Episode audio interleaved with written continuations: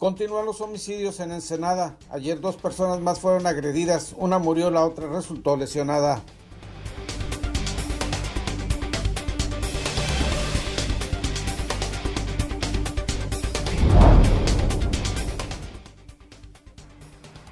Un niño de tres años de edad falleció en un accidente automovilístico ocurrido en la carretera Ojos Negros. Además, hubo siete lesionados.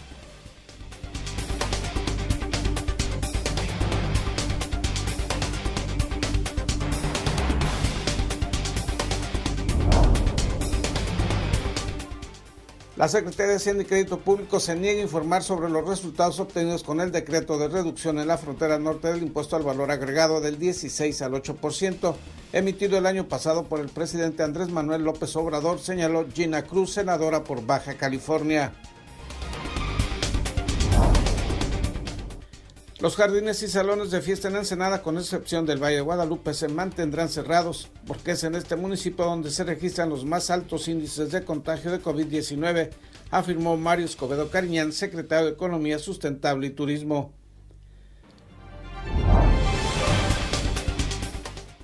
El Grupo Interdisciplinario para la Defensa del Territorio pidió al Congreso del Estado corregir la nueva cartografía electoral publicada por el Instituto Nacional Electoral en el cual incluye a Santa Anita y San José de la Zorra como parte del municipio de Playas de Rosarito.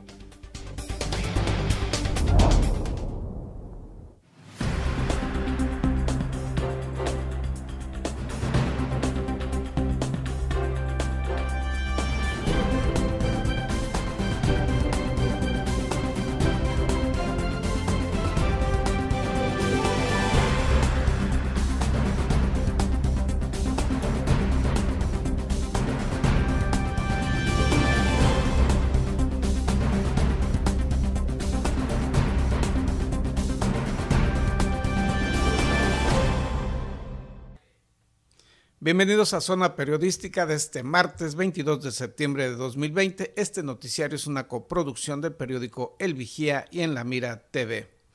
En un accidente carretero ocurrido la noche de ayer lunes, un niño de tres años murió y siete personas más resultaron lesionadas. El accidente ocurrió alrededor de las nueve de la noche y según el reporte policíaco se trató de un choque entre un autobús que transportaba jornaleros agrícolas y un vehículo tipo vagoneta Volvo. En este automóvil viajaba un hombre con el menor, eh, con este menor de edad que resultó muerto en el percance. Y también en más información policíaca, ayer una persona fue muerta a tiros en el fraccionamiento Montemar y en la colonia Ruiz Cortines una mujer de la tercera edad fue agredida en su domicilio y tuvo que ser hospitalizada debido a los severos daños que sufrió sin que se conozca aún a quiénes fueron sus agresores, a quién o a quiénes fueron sus agresores, así como el motivo de dicha agresión. Y el director de Seguridad Pública Municipal, Adrián Ortiz Ortiz, insiste en decir que no dijo lo que dijo en torno a señalar a los policías municipales como presuntos delincuentes.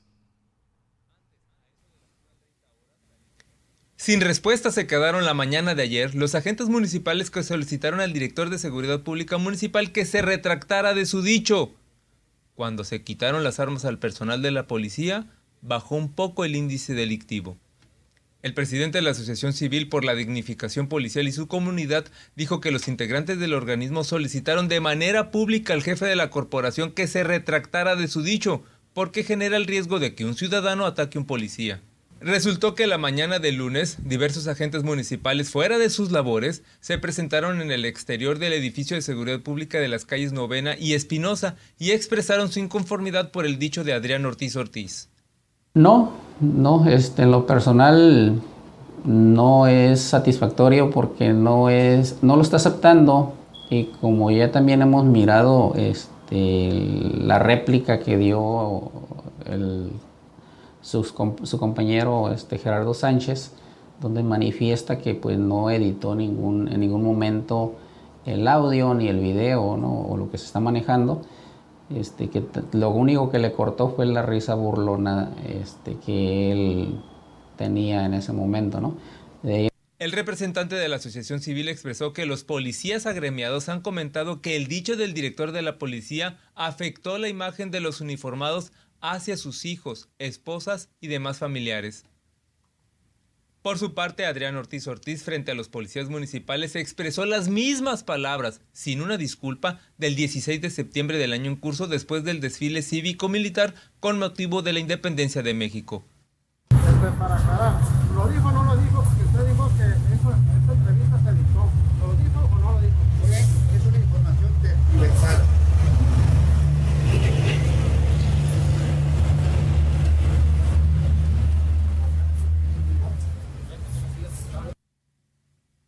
Luego de haber atendido a los uniformados la mañana de ayer, Adrián Ortiz Ortiz ingresó al edificio y los agentes municipales abandonaron el lugar poco a poco. Lamentablemente, lo que decía, lo que comentabas con el, con el señor este, Abelardo, digo, perdón, este, Truche, en el sentido de que a lo mejor igual también eh, teníamos policías ahí involucrados, ¿no? Se notó que cuando se quitaron las armas al personal de la policía, bajó un poco el índice delictivo, casualmente. Así lo dejo. Para Zona Periodística, César Córdoba. Y bien, como usted pudo observar en el video, no solamente lo dijo, sino se ríe de lo que dijo. Y en otros temas, los salones de fiesta y jardines continuarán cerrados en el municipio de Ensenada, bueno, al menos no en el Valle de Guadalupe. El argumento es que los índices de contagio son muy altos en este municipio, bueno, menos en el Valle de Guadalupe, según las autoridades. Los jardines y salones de fiesta en Ensenada, con excepción del Valle de Guadalupe, se mantendrán cerrados porque es en este municipio donde se registran los más altos porcentajes de contagio de COVID-19 afirmó Mario Escobedo Cariñán.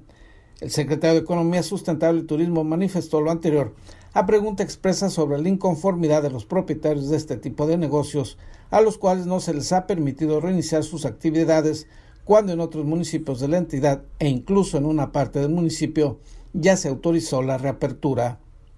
En principio venimos reactivando los sectores no con base en, pues en quienes quieren, sino en quienes pueden, ¿no? Este, eh, se hace un análisis, como lo hace, y, además comentaba hace rato que el diario lo comenta el señor gobernador, cómo estamos en términos de niveles de contagio, consultamos con alcaldes, ¿no? Este, tenemos niveles de contagio eh, todavía este, por arriba de, lo que quisiéramos.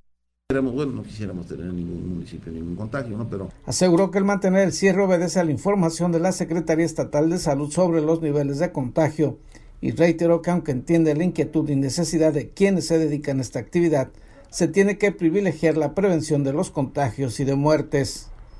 Ensenada sigue siendo eh, eh, una ciudad con la que, hemos querido tener eh, cuidado. este, el doctor Pérez Rico y, su salud lo permite, le estaremos reactivando. No es un tema de antojos, quisiéramos poder reactivar a todo el estado Agregó que la reapertura de actividades no esenciales se irá dando de acuerdo a las indicaciones del sector salud y señaló que en Ensenada se tiene que manejar con mucho cuidado la reactivación de cualquier sector debido a sus altos índices de contagio. En su exposición, el titular de la Secretaría de Economía Sustentable y Turismo informó que Baja California ocupa el primer lugar en el país en cuanto a la recuperación del empleo, luego del colapso generado por la pandemia. Indicó que en los últimos tres meses se han generado en toda la entidad más de 25 mil nuevos empleos, principalmente en la ciudad de Tijuana. Informó para Zona Periodística Gerardo Sánchez García. Y esta es la situación del COVID-19 en Baja California, de acuerdo al reporte de la Secretaría Estatal de Salud en las primeras horas de este martes. En la entidad se reportan 18.542 contagios oficiales a lo largo de los seis meses de la pandemia y el número de muertos es de 3.394. El desglose por municipalidades es el siguiente. En Mexicali se informa de 8.845 registros oficiales de contagio y 1.520 los fallecimientos. En Tijuana se informa de 5.918 personas contagiadas y 1.383 decesos. En Tecate se indica de 480 contagios oficiales y 104 fallecimientos. En Playas de Rosarito son 331 las personas registradas y contagiadas y 18 las muertes. En Ensenada se informa de 2.968 casos registrados y 369 decesos a causa del coronavirus. Esto de acuerdo al último corte informativo de la Secretaría Estatal de Salud. Y el Grupo Interdisciplinario para la Defensa del Territorio Ensenadense hizo lo que todavía no ha hecho el Ayuntamiento de Ensenada, defender el territorio de los ensenadenses. Los detalles al regreso de una pausa comercial.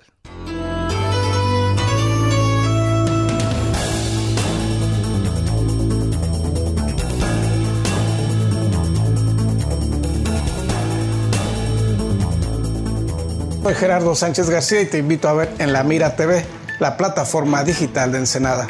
Síguenos a través de nuestras redes sociales.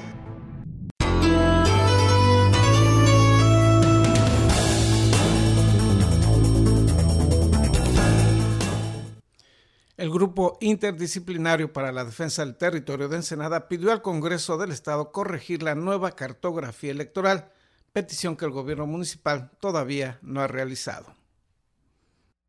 El Grupo Interdisciplinario para la Defensa del Territorio, el HIT por sus siglas, pidió al Congreso del Estado corregir la nueva cartografía electoral publicada por el Instituto Nacional Electoral, en la cual incluye a Santa Anita y San José de la Zorra como parte del municipio de Playas de Rosarito. La petición fue dirigida al actual presidente de la mesa directiva de la vigésima tercera legislatura, Julio César Vázquez Castillo, y en ella se destaca que la definición de los límites territoriales se encuentra pendiente de una resolución judicial por parte de la Suprema Corte de Justicia de la Nación y por tanto los mencionados poblados forman parte legalmente todavía del municipio ensenadense.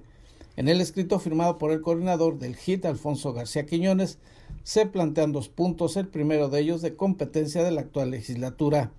En ella se pide que el Congreso del Estado cumpla con la sentencia que dictó el Pleno de la Suprema Corte de Justicia de la Nación el 26 de junio de 2019 en la controversia constitucional interpuesta por el vigésimo primer ayuntamiento de Ensenada, que dejó sin efecto el decreto 684 de la vigésima primer legislatura y ordenó al Congreso del Estado emitir un nuevo fallo, ahora sí apegado a derecho, para dejar resuelta la controversia constitucional que se interpuso desde el año de 2011.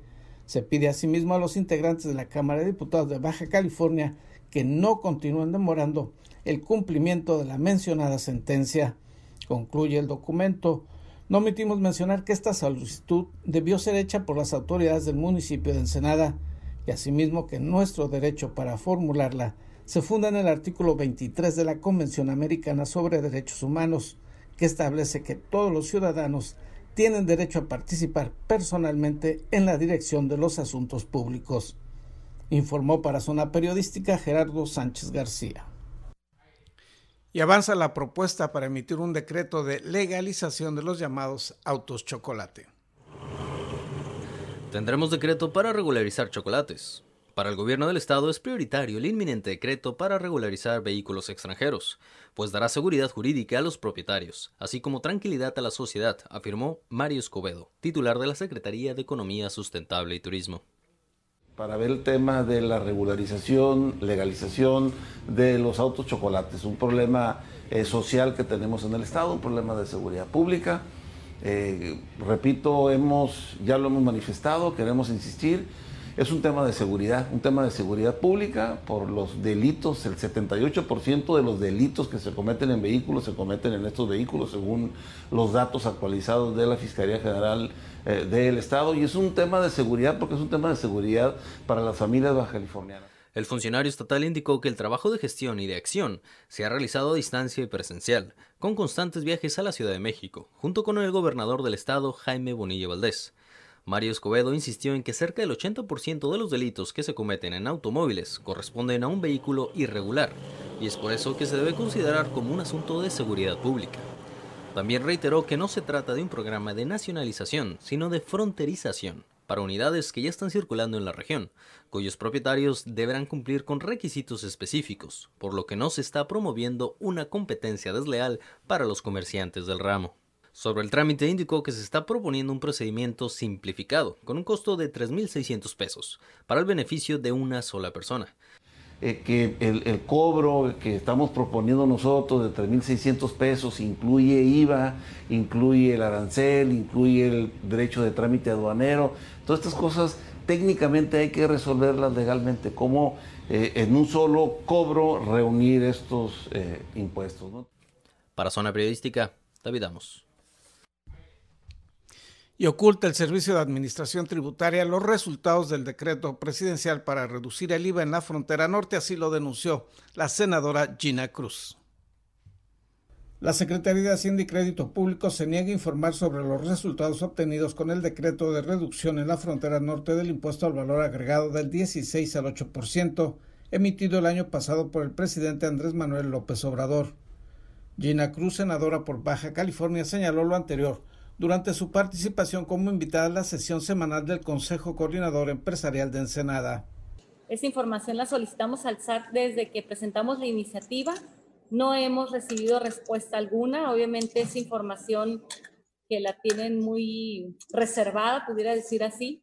Y obviamente, ¿qué es lo que, qué es lo que nosotros nos, nos, este, nos da a conocer o a saber? Es que pues precisamente no se cumplió con la expectativa del decreto.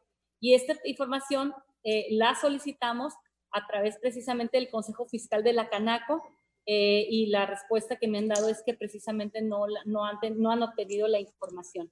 La legisladora explicó que en una solicitud conjunta con la Confederación Nacional de Cámaras de Comercio se solicitó esa información sin que las autoridades fiscales hayan dado respuesta.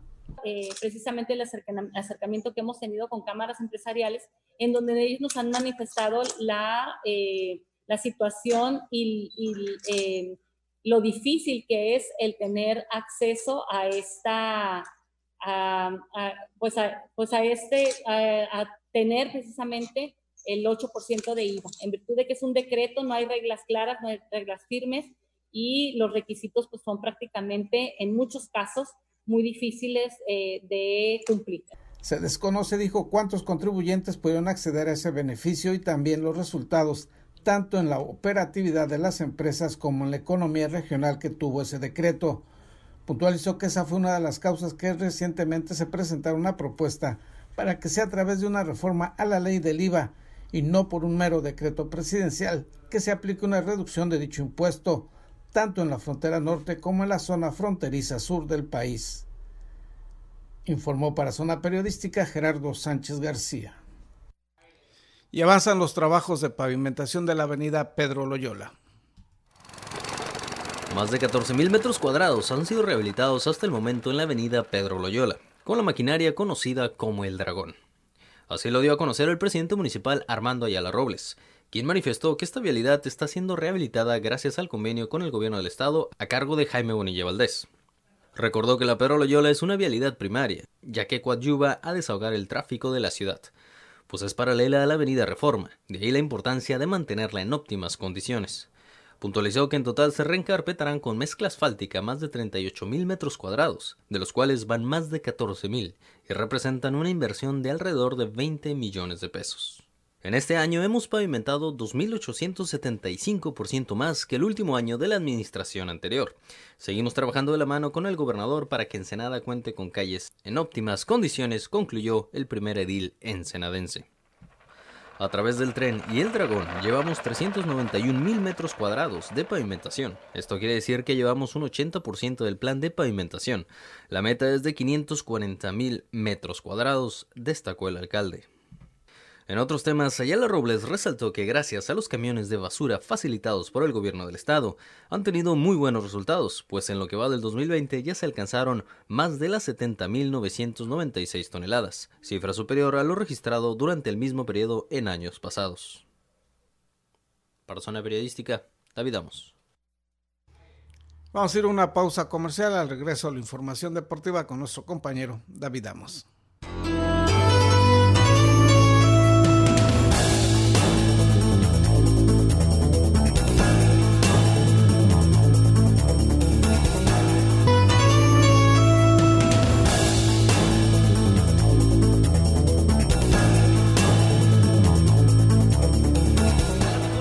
del deporte local e internacional. Acompaña a tu anfitrión David Amos con la nota, el análisis y toda la cobertura de los atletas y eventos deportivos del puerto. Ya inicia en la mira Deportes.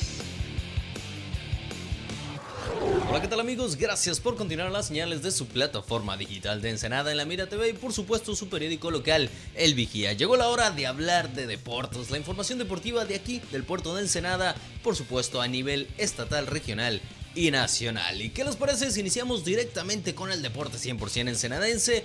Y vaya de Baja California porque el off-road vaya que nos gusta, ¿no? Y buscarán precisamente los Ampudia poder dar el grito. Así es, la familia ensenadense y su historia al ganar la última baja mil y ahora apuntan hacia la cima de las 500 millas en San Felipe. El Team Papas and Beer está en la recta final de su preparación para la edición 52 de la Baja 500, carrera fuera de camino en la que Alan Ampudia y Aaron Ampudia buscarán imponer su ley este sábado próximo dentro de los Score Trophy Trucks. La familia ensenadense conquistó en noviembre pasado el overall de la Baja 1000 y ahora quieren arrancar con todo el Campeonato Mundial 2020 de Score International, evento que se realizará en San Felipe ante estrictos protocolos de salud por el COVID-19.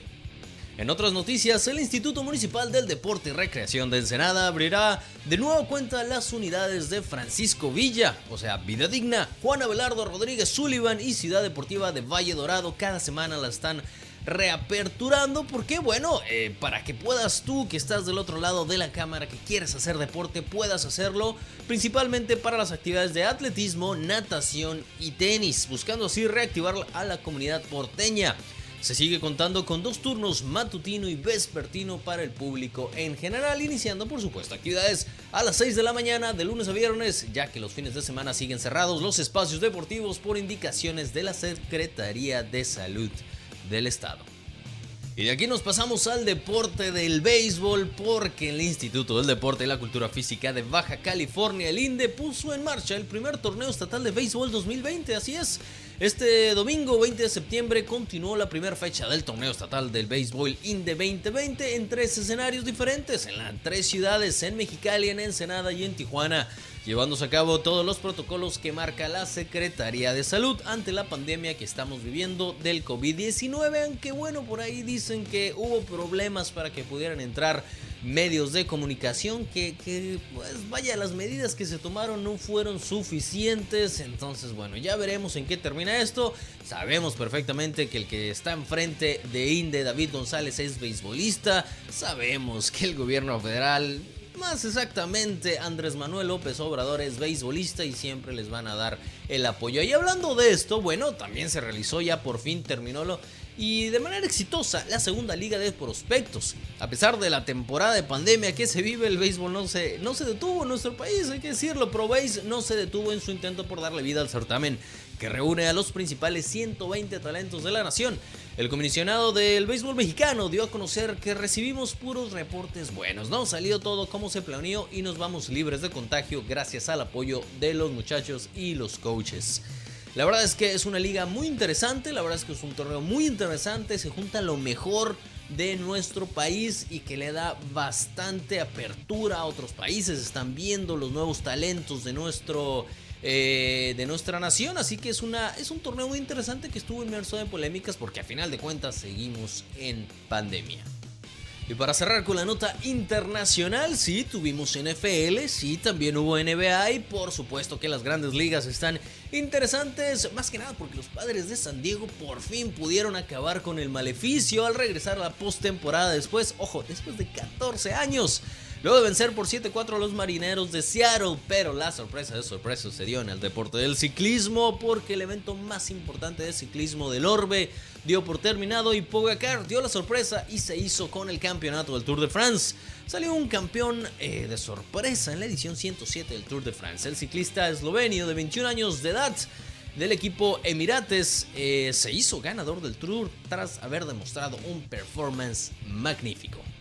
Y con esto damos por terminada su nota deportiva. De verdad, gracias por su atención. Por mi parte me despido y despedimos también su noticiero con Gerardo Sánchez de Zona Periodística. Ya lo saben, la mejor información veraz y oportuna del puerto de Ensenada y sus alrededores la encuentran aquí a través de su plataforma digital de Ensenada en La Mira TV y por supuesto su periódico local El Vigía. Hasta la próxima.